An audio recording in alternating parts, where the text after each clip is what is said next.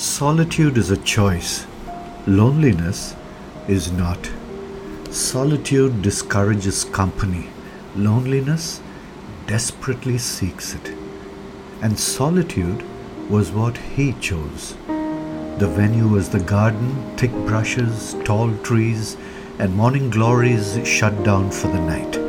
The subdued hues of the moon, dancing off the undulating slopes of hillocks, created a perfect environment for prayer and solitude.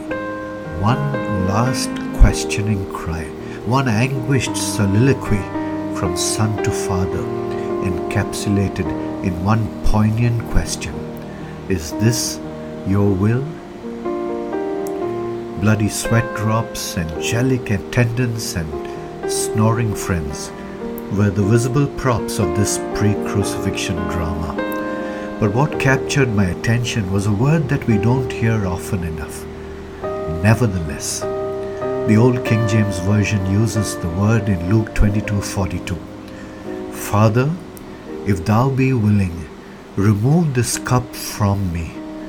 Nevertheless, not my will, but thine be done. Nevertheless, never, nevertheless. You know, no word sufficiently captures the, the intensity and gravity of the decision Jesus was wrestling with than the word nevertheless.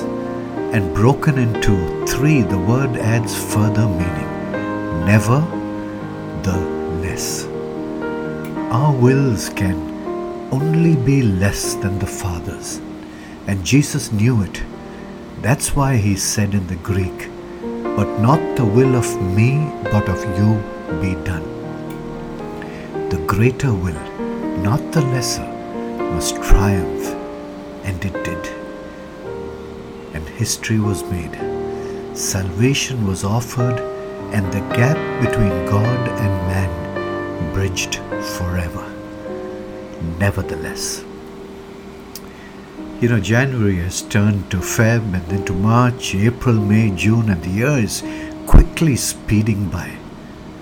And for us, maybe life goes on and it's business as usual. The sun is up, the flowers bloom, and the decisions are easy to make.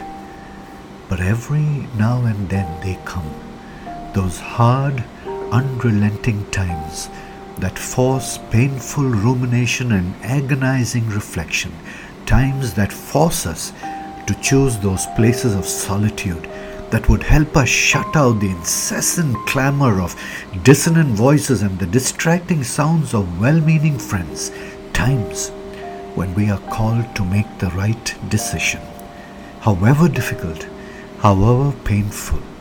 And my prayer, my hope for you is that you will make the right choice and that those choices will never be for the less, but always, always for the more. Nevertheless, my friends, never the less. Heavenly Father, we pray that we would be able to follow your Son in the kind of decision he made that day in Gethsemane. Difficult though it was, he made the right choice according to your holy will. And our prayer is that we too will do so. Because, Lord, when we do your will, all the graces that you can give come to bear on us to help us go through that will. So, Lord, I pray for everyone listening to this podcast.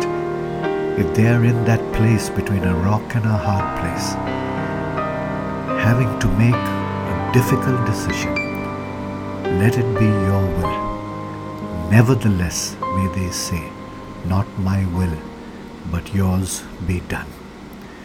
In Jesus' name we pray. Amen.